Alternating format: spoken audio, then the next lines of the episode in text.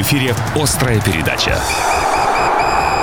Добрый вечер, уважаемые. Это «Острая передача», заключительная в уходящем 2020 году. В этой студии Павел Кацин, Стас Орлов. Паш, привет. Добрый вечер. И еще один Павел, министр спорта Красноярского края, Павел Александрович Ростовцев. Павел Александрович, и вам добрый вечер. Добрый вечер. Во-первых, большое спасибо за то, что пришли, потому что, чистые отказы, скажем так, не знаю уж в силу чего, но руководители, в том числе и спортивных клубов, не очень любят отвечать на вопросы, а вы вот согласились еще и под конец года, мне кажется, весьма символично. Вопросов, конечно, много. Я бы хотел начать вот с какого. Красноярский край — один из немногих регионов, где спортивно-массовые мероприятия проходят без зрителей. И это несмотря на то, что там в кинотеатры можно ходить в торговые центры и так далее. У меня вопрос к вам вот какого характера. Вы считаете этот запрет справедливым? Да. Мы это обсуждали в том числе с нашими директорами, руководителями команд. И когда были сигналы, в том числе и от Роспотребнадзора, и от наших коллег из силовых структур, которые так или иначе контролируют выполнение всех рекомендаций, мы сочли правильным на этот период, когда действительно ситуация была очень непростая, она и остается на самом деле не очень простой, но принять такое решение, потому что, к сожалению, как бы мы ни работали со зрителями, продавали 25% от вместимости арены, санитайзеры, температуру меряют, руки моют, все, но когда заканчивается матч, разделить потоки, чтобы они вышли все в полутора метрах друг от друга, или не собирались кучи на трибунах, потому что приходит отец с сыном, он не хочет сидеть через два места друг от друга. И вот мы приняли решение, тогда действительно лучше играть без зрителей, чем вообще не играть. И я могу сказать, что в том числе, вот мы, если говорим сегодня о этих мероприятиях по ограничительных мерах, мы оставили наших краевых и муниципальных объектов только наши, условно говоря, спортивные школы и профессиональные клубы, члены сборной команды Российской Федерации и Красноярского края. Мы ограничили доступ населения для того, чтобы тот контингент, который сейчас там занимается, мы его понимаем, мы его видим и контролируем, тренера контролируют, врачи. А когда заходит с улицы, пусть даже без температуры, пусть даже без признаков, но всегда риски есть. И если на середину ноября у нас в отрасли было из поведомственных учреждений 169 человек заболевших, то сегодня, к концу декабря, у нас их 29. То есть те мероприятия, которые вот комплексные мы проводим, они все-таки позволили снизить заболеваемость в наших спортивных учреждениях. Сколько это продлится по времени? Есть понимание, когда вернутся зрители на трибуны? Думаю, что после Нового года мы будем обращаться, выходить с такой инициативой, обсуждать на оперативном штабе. У нас есть эти площадки для того, чтобы вернуть зрителей на трибуны. Но будет зависеть от того, как мы пройдем праздники, насколько наши жители, наши любимые болельщики смогут выполнять все требования Роспотребнадзора сейчас, новогодние праздники. Будет ли всплеск или не будет ли всплеск заболеваемости, но мы надеемся, что уже со второй половины января такой вопрос мы будем ставить. Скажите, кто-нибудь из руководителей клубов был против вот этих запретов? Нет. То есть все единогласно приняли решение, что лучше без болельщиков пока. Да. Вы как министр наверняка же посещаете мероприятия, вот несмотря на запрет, ходите, смотрите игры, какие-то, да? Да. Скажите, что вам нравится больше всего, что привлекает, какой вид спорта, где вы бываете чаще? Да, все виды спорта нравятся, но, к сожалению, не очень попадаю пока на волейбол, график не позволяет, но ходил и на хоккей с шайбой, и на хоккей с мячом, слышал вас, Станислав, там тоже несколько раз. Спасибо, да. Вот, но даже мы же все спортсмены люди суеверны. И вот когда началась домашняя серия «Сокола», первый матч мы не очень удачно сыграли. Я был на нем, говорю, нет, второй раз матча не приду. Мы его выиграли. И потом опять не выиграли. Ну и вот в конце года тоже не выиграли, да, да, заключительную игру. Тем не менее, «Сокол» в топ-16 остается в плей-офф. Я бы хотел спросить у вас вот о чем. К какому спортивному клубу красноярскому у вас больше всего вопросов, а к какому меньше? Вот кто вас удовлетворил за этот год больше остальных, как руководителя? Нет, безусловно, мне кажется, одним из ярких моментов это был финальный матч на Кубок России по регби, когда наш Енисей СТМ в жесточайшей борьбе, причем с большими вопросами в ходе подготовки к этому матчу, обыграл своих провинциальных соперников из Красного Яра. Вот, поэтому, конечно, такая победа. Вопросы есть к любому клубу, они носят рабочий характер, и мы напряженно весь 2020 год работаем над тем, чтобы у нас наконец-то на нормальные рельсы стал футбольный клуб «Енисей». Что-то получается, в основном что-то получается, но есть какие-то и еще доработанные моменты, которые нам предстоит в первой половине 2021 года сделать. Но в целом у нас все команды живут, все команды обеспечены, но в большей части всем необходимым, чем надо. Мы сохранили им бюджеты на 2021 год, несмотря на тяжелую обстановку в нашем, вот сегодня по наполняемости налогами. Вот, но тем не менее и губернатор и поддержал, что мы, не снижая финансирование на профессиональный спорт, мы сохранили, мы значительно все-таки увеличили финансирование на массовый спорт. В 2020 году сложно найти что-то положительное, слишком много, отрицательных моментов. Но, тем не менее, вы сможете выделить 3 главных события позитивных в спортивной жизни Красноярского края за этот период, за 2020 год? Наверное, Кубок России по регби, в их числе будет, который прошел в Москве, или нет? Но он каждый год, в принципе. Не каждый год они играют. Позитивных. Мы, конечно, наверное, позитивно. Это 1 января-15 марта 2020 года, когда мы провели большое количество мероприятий, мы очень напряженно к ним готовились, включая турниры Рыгина, включая зимнюю спартакиаду учащихся, 10 из 15 видов спорта. Конечно, это не финал чемпионата России, но работа была по подготовке проведения была колоссальная. Это в этот же период мы провели первенство мира по кёрлингу, вы помните, да? В этот же момент мы провели 2 этапа Кубка мира по фристайлу. И вот это было настолько сжато все по времени, но мы с этим справились и получили достаточно хорошие оценки как от наших коллег от общероссийских федераций по видам спорта, так и от Министерства спорта Российской Федерации. Поэтому, наверное, первое положительное впечатление – это тот объем мероприятий, которые мы достойно провели до наступления вот этих ограничительных мер. Второй, наверное, я бы сказал, что мы достаточно удачно в этом году реализовали все те обязательства, взятые по федеральному проекту «Спорт норма жизни». Мы выполнили все мероприятия в полном объеме, хотя это было также нелегко.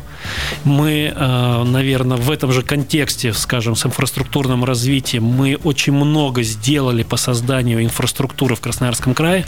Мы ввели несколько объектов в Новоселово, в Абоне. Мы закончилось строительство в Енисейском районе ложебиатлонного комплекса. И вот ждем, когда погода нормализуется, наверное, будем уже его открывать. Поэтому второе, что я сказал, это реализация федерального проекта «Спорт норма жизни» и создание спортивной инфраструктуры в 2020 году на территории Красноярского края. Ну и третье, наверное, из ярких таких моментов, мы неплохо защитили наши хотелки на бюджет 2021 года, и что позволяет нам с большим оптимизмом смотреть в будущее. Мы создали хороший финансовый фундамент для нашей работы на предстоящий период. Так, понятно, что хороших событий много, но я думаю, что слушатели нас не поймут, если мы не зададим вопросы, которые интересуют их в том числе, правильно? Конечно. Я, пожалуй, начну с футбольного клуба. Вы сказали, что наводите постепенно порядок, так далее и тому подобное. Но один момент тут лично у меня, и, как я понимаю, у многих людей не укладывается в голове. Есть в Енисее персонажи определенные, которые на протяжении достаточно длительного времени не играют, только тренируются, да и то не все, но при этом получают гигантскую зарплату, несколько раз превышающую максимальный оклад в клубе из тех, кто играет. Неужели с ними ничего нельзя сделать?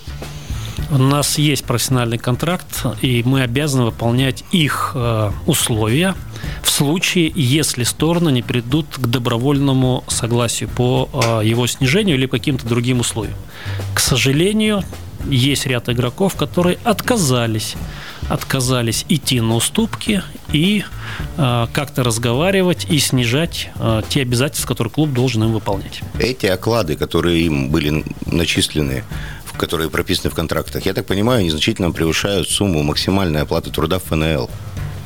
А неужели это законно? Мы разбирались с этим, есть такая размытая формулировка в финансовом документе, финансовый фэрплей, или финансовый регламент. ФНЛ, РФС. Поэтому там все в рамках этих планов. Долго еще платить денежки этим товарищам? До конца сезона. Уход Александра Федоровича Тарханова связан с этими контрактами? Никаким образом. но, насколько я знаю и слышал от него лично, что ему это очень не нравится. Александр Федорович провел громадную работу, он лично общался с каждым из игроков, и, поверьте мне, 80% из игроков пошли на снижение своих контрактных условий. Пошли на снижение. Это я знаю. Я имею в виду, что вот его бесило. Часть игроков с этим не согласилась. Это переговорный процесс, где одним из ключевых игроков был, как одним из ключевых участников был Александр Федорович. И мы за это очень благодарны, что был конструктивный разговор. И в ходе этих разговоров мы значительно снизили нагрузку на бюджет команды, исходя из снижения обязательств перед игроками. А по поводу Александра Федоровича еще вопрос хочу задать. Этот тренер приглашался в Енисей для того, чтобы вывести команду в премьер-лигу, или какие-то были другие задачи перед ним поставлены? Но на момент июня 2020 года говорить о выводе в премьер-лигу пока было очень сложновато, потому что мы не знали, когда начнем сезон, что мы будем или как мы будем работать по нормализации финансовой обстановки в клубе. И поэтому главная задача наша была – это чтобы клуб заиграл, чтобы клуб привлек опять к себе внимание не за счет скандалов каких-то и историй, а за счет хорошей спортивной результата, за счет красивой игры. И это начало получаться. Вот Стас, это же получалось? Получалось, да, но сейчас, в общем-то, получается. Поэтому главная задача была такая, вернуть спортивную составляющую в эту организацию. И игроки подобрались, конечно, все очень серьезно и провели подготовительный период, предсезонную подготовку. И с желанием начинали сезон, были, конечно, где-то нереализация наших планов, но в целом до конца, до середины сентября все шло очень неплохо. Сейчас тоже неплохо, но тогда было...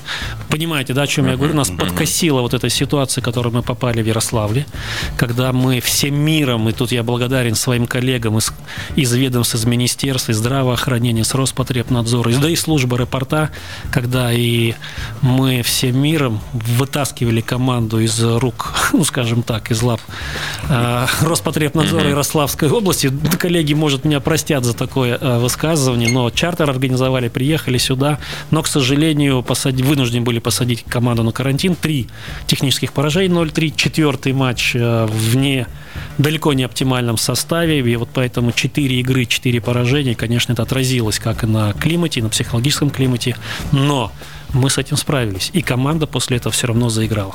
Какую бы вы оценку поставили Енисею и его новому директору Алексею Евгеньевичу Ивахову за этот период? От 1 до 5. Твердую четверку. Значит ли это, что Алексей Евгеньевич продолжит исполнять свою деятельность на посту директора? Мы работаем над этим, да, там есть определенные вопросы, безусловно, но готовимся к сезону. Да. Хорошо. Про футбол поговорили. Я вот о чем хочу спросить у вас, Павел Александрович. Баскетбольный клуб «Енисей». 9 игр, 8 поражений. Последнее место в таблице единой лиги ВТБ. Главный тренер Дражен Анзулович, Хорватия. Женская волейбольная команда «Енисей». 2 победы, 14 поражений, 7 из которых подряд случились. Последнее место в таблице, опять же. Главный тренер, заслуженный тренер Украины Сергей Голотов. Почему эти специалисты продолжают руководить командами до сих пор? И насколько велик кредит доверия к этим тренерам? Я бы сказал так, что вообще, конечно, не только в баскетболе и волейболе. Сегодня спортивную составляющую очень значительно влияет ситуация, кто как перенес коронавирус. Я был в постоянном контакте и с нашими руководителями клубов, и ситуация различная. Некоторые спортсмены до сих пор не могут прийти в себя после перенесенных заболеваний. У меня такое ощущение, что это только красноярских спортсменов касается. У вас нет такого ощущения? Потому что все же оказались примерно в равной ситуации, да? У всех были карантины, там кто-то болел, кто-то легче, кто-то тяжелее. Но почему-то результаты этих двух коллективов самые удручающие. Можно я дополню? То, что сказал Стас по поводу мужского баскетбольного «Енисея». Дело в том, что эта ситуация, это не нова. Сейчас он последний, иногда он не последний, а предпоследний, предыдущих сезонов, 10-й, 9-й. но на плей-офф он не претендует. Но он не конкурентоспособен совершенно. Да, на этом уровне он не конкурентоспособен. При этом у него тратятся гигантские бюджетные деньги, приглашаются каждый год новые американцы, результаты они не дадут, чемпионом он не станет, призеры не попадет. Цель существования баскетбольного клуба в таком конкретном формате, в котором он есть и в последние годы, бессмысленно. Для развития красноярского спорта это не подходит, потому что там 1-2 максимум выходят на 5 минут.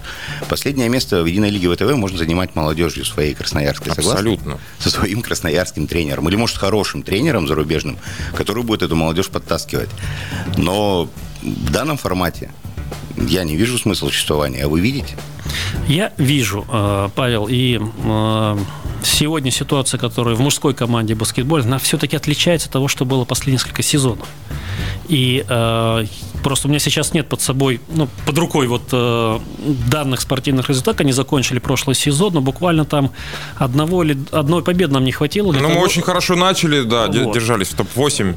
И в прошлом сезоне тоже мы были практически рядом даже с попаданием с участием в европейских каких-то турнирах.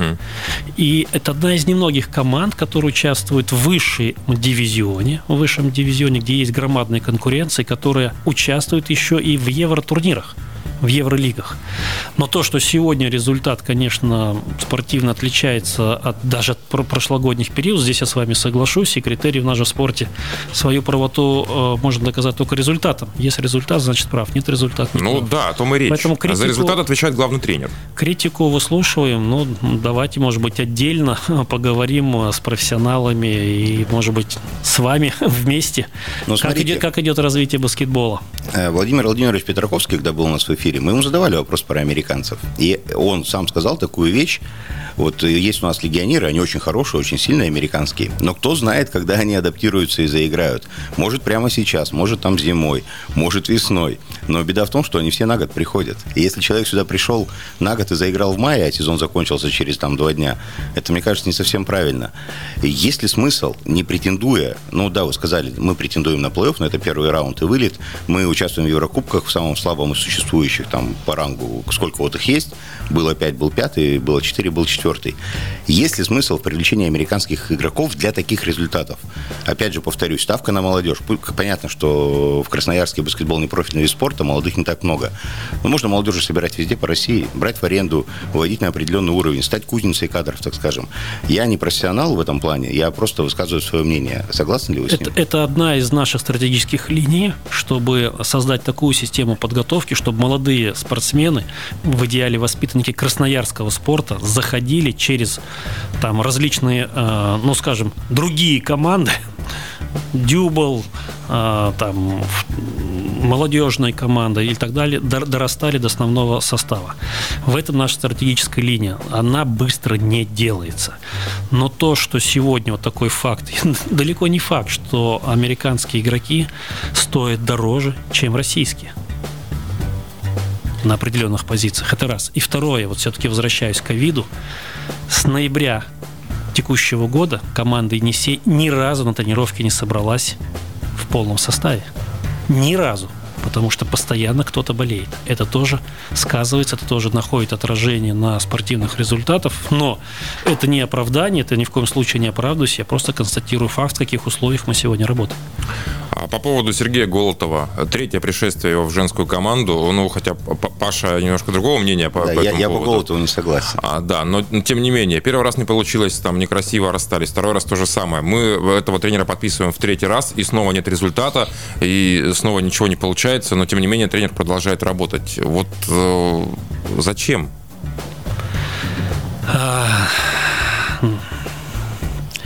Сложно мне ответить сейчас, Стас, на этот вопрос.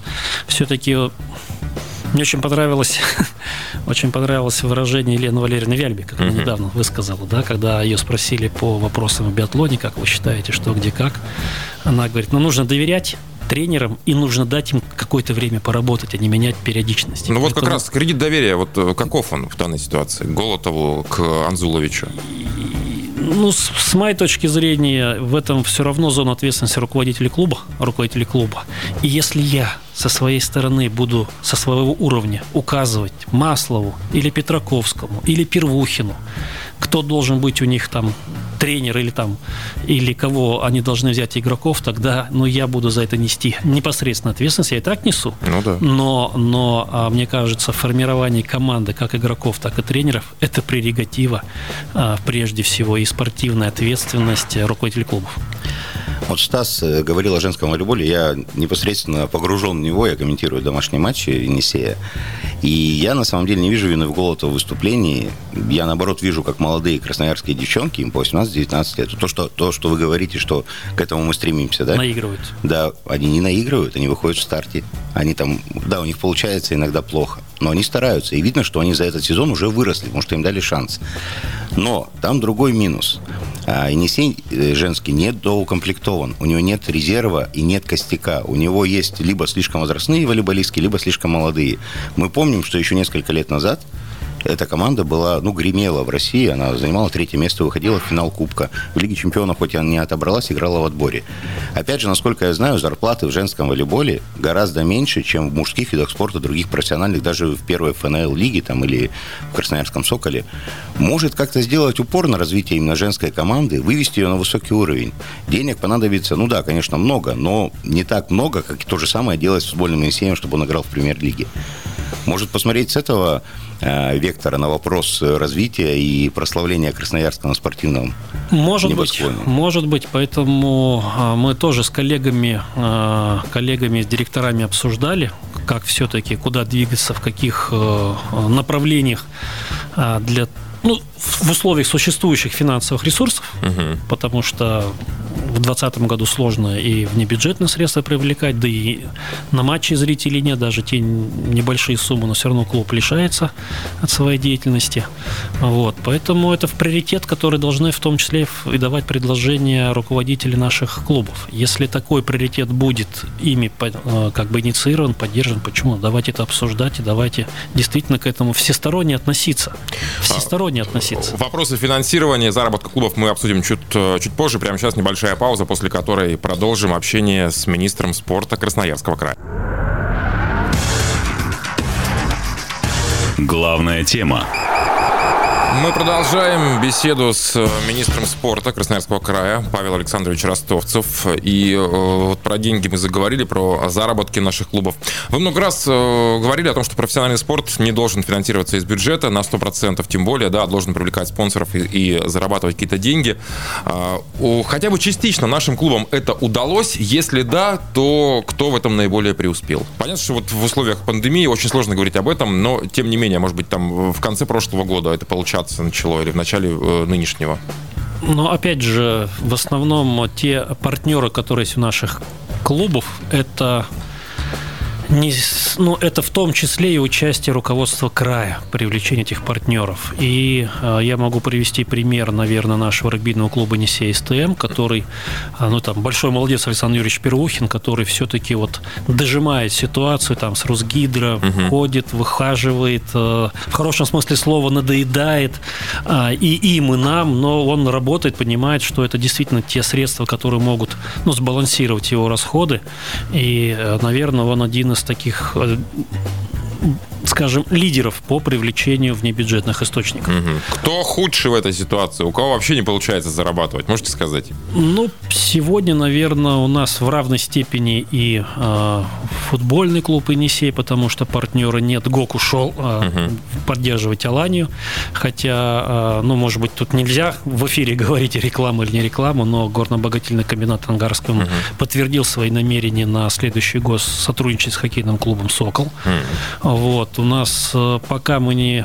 Ну, наверное, не буду к нашим коллегам, а то как-то, чтобы не перегнуть палку, но работа по привлечению внебюджетных источников, партнеров идет с разной долей успехов, но хотелось бы, ну, может, кто-то слышит, руководство, те обращения, которые есть, но все-таки поддержать их и откликнуть положительно на эти обращения. Вы считаете, что вот полное бюджетное финансирование профессиональных именно команд – это зло? Это неправильно. Потому что у них нет мотивации? Команда должна научиться зарабатывать и должна зарабатывать. Вопрос, сколько она сможет заработать одна без поддержки, скажем, краевых руководителей, это немножко другой вопрос. Но то, что должна привлекать на трибуны зрителей, получать какие-то бонусы с продажи билетов, атрибутики. Сегодня очень мощно развивается маркетинг в соцсетях, да, вот эти все продажи.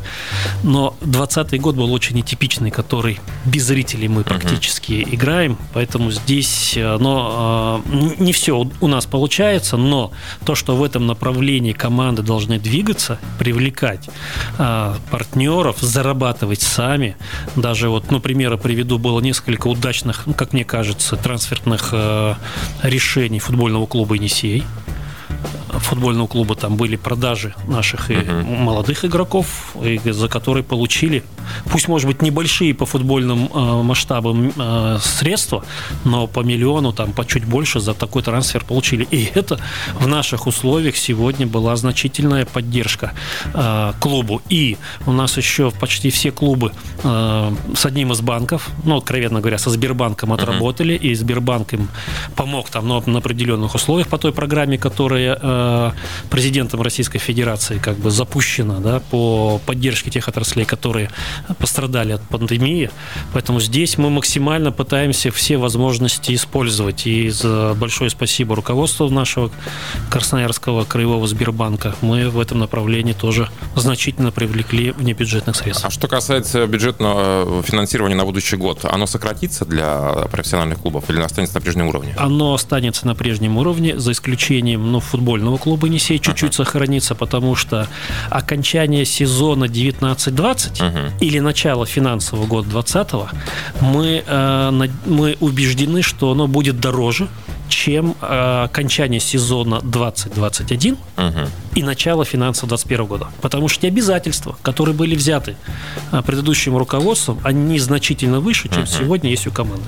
Плюс мы за счет лимитов 2020 года гасили большую кредиторскую задолженность перед поставщиками услуг за билеты, за гостиницы, за питание. Мы должны были рассчитаться, мы все делали это в рамках тех денег, которые отведены были клубу. Естественно, мы несколько раз добавляли им. Но проанализировав эти направления расходов, мы понимаем, что где-то на 50 миллионов рублей этих средств будет, по нашим расчетам, достаточно, чтобы сохранить то финансовое благополучие, уровень финансовой обеспеченности для того, чтобы команда и тренировалась, и соревновалась, и приобретала необходимый спортивный инвентарь, оборудование, и противоковидные мероприятия реализовывала. И надо сказать, что в структуре того же футбольного клуба у нас не только мужская команда, у нас есть и женская команда. Кстати, как вам ее выступление? Хотелось бы лучше, но понимаете, даже сейчас очень такое серьезное внимание РФС развитию женского футбола. Да, Алексей Евгеньевич, когда был в гостях, в прошлой передаче нам все это пояснял. Да, то есть не будем тогда оставаться. УЕФА и так далее, команды. И у нас же есть еще в структуре клуба молодежная команда, которая в предыдущий сезон была практически только на бумаге, и мы тоже несем порядка 20 миллионов на них расходов. Так. А вот женская хоккейная команда, женская футбольная, это какое-то требование от футбольных хоккейных властей, федеральных, чтобы они были?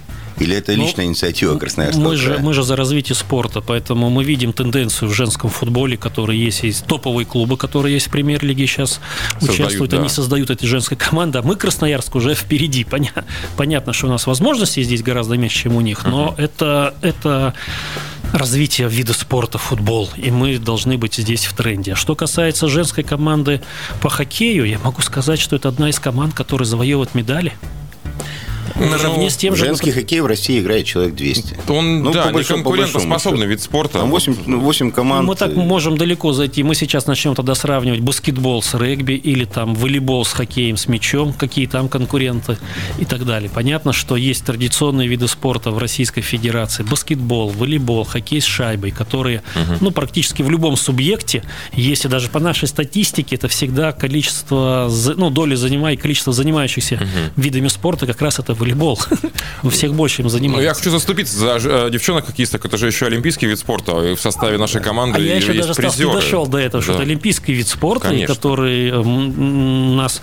Мы же рукоплещем, когда стоим, когда вот наши девчонки стали бронзовыми призерами, когда у нас там поехали участники Олимпийских игр. Это все же почетно. Это все равно же так или иначе результат нашей работы и вклад в общее дело, в общую подготовку сборной команды страны. Поэтому здесь я тоже бы защитил.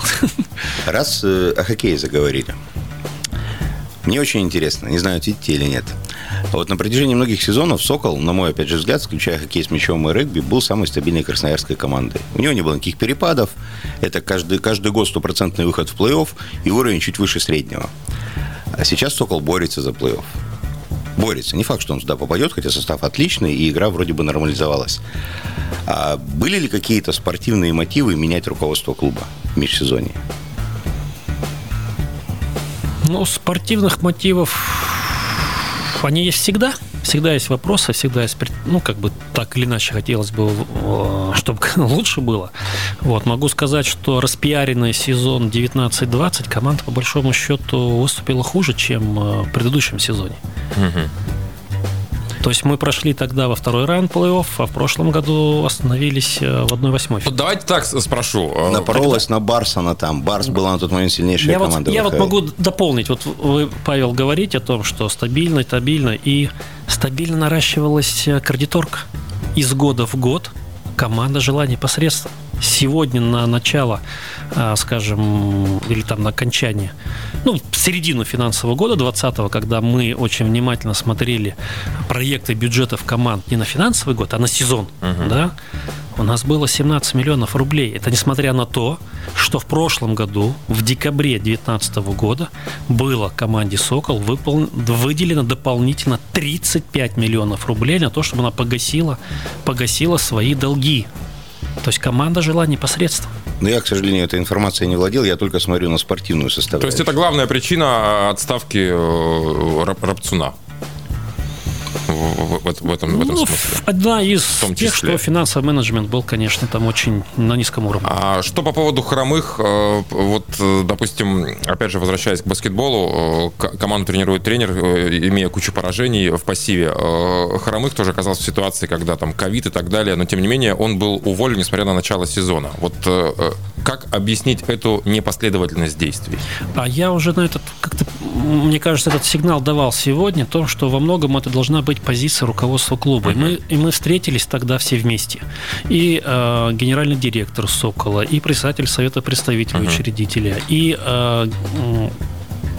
главный тренер, и менеджер, да, который сейчас тренер. Мы это все обсудили, мы поговорили, мы пришли к такому решению, что никто никого... Мы приняли такое решение, которое должно, с нашей точки зрения, привести было, взбодрить команду немножко и нормализовать в том числе игру. Это получилось, Павел Александрович? Как вам кажется? Я убежден, что получилось. Не в полной мере, но команда заиграла, и я знаю точно, что атмосфера в раздевалке стала совершенно другой. И она же отражается и на том, как люди двигаются на площадке. Безусловно. И поэтому, когда вчера я смотрел, как судьи нам отменяли гол, у меня, конечно, была внутренняя обида из-за Никишова, из-за ребят, из-за то, что как они мужественно боролись и как их, как мне кажется, сложнейший декабрь для команды. А вы с трибуны смотрели? Нет, я суеверный. То есть не из-за вас? В этот раз не из-за вас, да? Сейчас, к сожалению, как бы так не было, форматы онлайн-режима в нашу жизнь входят. Кстати, в нашу трансляцию одна из лучших ВХЛ. Да, лучшая. Давай будем говорить прямо, лучшая. Поэтому одно удовольствие смотреть хоккей из дома. Поэтому есть такая возможность смотреть. Я прям, конечно, вчера сильно был расстроен, когда судья вышел и показал руки в разные стороны. Ё-моё, за что? Павел Александрович, смотрите, если, не дай бог, «Сокол» в плей-офф не попадет, вы представляете, какой уж ад дерьма выльется и на логовика, и на вас от болельщиков клуба. Ведь им не интересно эти 17 миллионов дебиторской задолженности и прочие вещи. Им интересен результат. То есть я уверен, вы же... опытный человек, вы понимали, что это будет, но тем не менее пошли на этот шаг. Работаем, делаем шаг за шагом, и давайте дождемся окончания регулярного чемпионата и дальше тогда продолжим. Мыслить нужно, Павел, позитивно. Надо позитивную повестку формировать. Вот скажите что-нибудь позитивное. Потому что мысли, они материальные. Павел Александрович, что-нибудь позитивное про далеко не чуждый вам вид спорта, про биатлон. Давайте вот несколько сейчас шире заглянем. Да, сборная России. В одном из интервью, по-моему, Матч ТВ, вы сказали о том, что зажрались. Да, ну, если коротко вот резюмируя ваш спич. Кто конкретно зажрался? Руководство, тренерский штаб или сами спортсмены? И вообще, как вы видите себе выход из этой ситуации? Ну, это катастрофа. Ну, особенно на фоне удачного выступления лыжников, да, которые регулярно выиграли. Если мы говорим про то интервью, то, наверное, не сильно я был действительно корректен, если честно, да, сейчас спустя какие-то эмоции. Просто мы тогда очень много разговаривали с Евгением Дичковским по поводу футбола, и мне приходилось, ну, по сути дела, так как я всегда открыт для журналистов, и вы это можете подтвердить, да, ни разу я не отказался от какой-то встречи или каких-то комментариев, и мне приходилось выяснить, ну, как бы каждое слово подбирать, когда, чтобы корректно и с достоинством, ну, как бы ответить по вопросам на тему футбольного клуба и ситуации с Александром Федоровичем Тархановым. Вот, и когда немножко, да, в биатлон перекинулись, я так как-то расслабился внутренне, наверное, ну, допустил какую-то некорректность, но это было по отношению к красноярскому биатлону. Что касательно российскому биатлону, ну, то я абсолютно убежден, что я повторю тот тезис, который я говорил в том интервью, что результат делается в течение многих-многих лет. Спортивная подготовка должна быть многолетней. И когда в команду приходят спортсмены, в основную команду, которые не обладают теми навыками, не обладают теми необходимыми умениями, которые должна иметь, ну, скажем так, на этом уровне или девочка, или мальчик. Но простой пример. Когда я работал тренером, у нас было из 9 2 спортсменки, которые на велосипеде не могли со спуска съехать. На велосипеде. Вы можете это представить? Национальная сборная России. Национальная сборная России. Вот, ну, они же не велосипедистки, с другой стороны, они же биатлонистки, Павел Александрович. Ну, нормальный человек спокойно вот на этом уровне может заехать в гору на велосипеде. Я не говорю, что там какой-то крутой сопки из Николаевской съехать по трассе с лобстайла, а по обыкновенной дорожке, которые все туристы-велосипедисты там в Европе катаются. И не могли съехать. От чего? От того, что нет чувства баланса. От того, что это чувство формируется как раз в 10-12 лет. А как тогда не попадают в сборную? Вот тут тоже вопрос. За счет других качеств или за счет, ну, как бы, каких-то развития своих сил. Есть блат в сборных России? Нет, блата нет. И когда мы, когда я точно помню, мы на предолимпийской неделе, на этапе Кубка мира в Сочи, Вольфганг Пихлер же, я постоянно это подчеркиваю, очень хороший тренер, и он запросил, и у нас была тогда такая возможность при поддержке Министерства спорта, Олимпийского комитета и, безусловно, Михаила Дмитриевича Прохорова, президента СБР, мы запросили сделать видеоанализ прохождения каждого участка трассы всех наших спортсменок и наложить это на лидеров. На лидеров. То есть надо лидеров этих было изначально создать. То есть это громадный фронт работы. И представляете, ну, то есть их отснять, сделать там в Дартфише в такой виде анализа программы это все наложить. Время, отрезки, сколько метров, сколько и кто идет.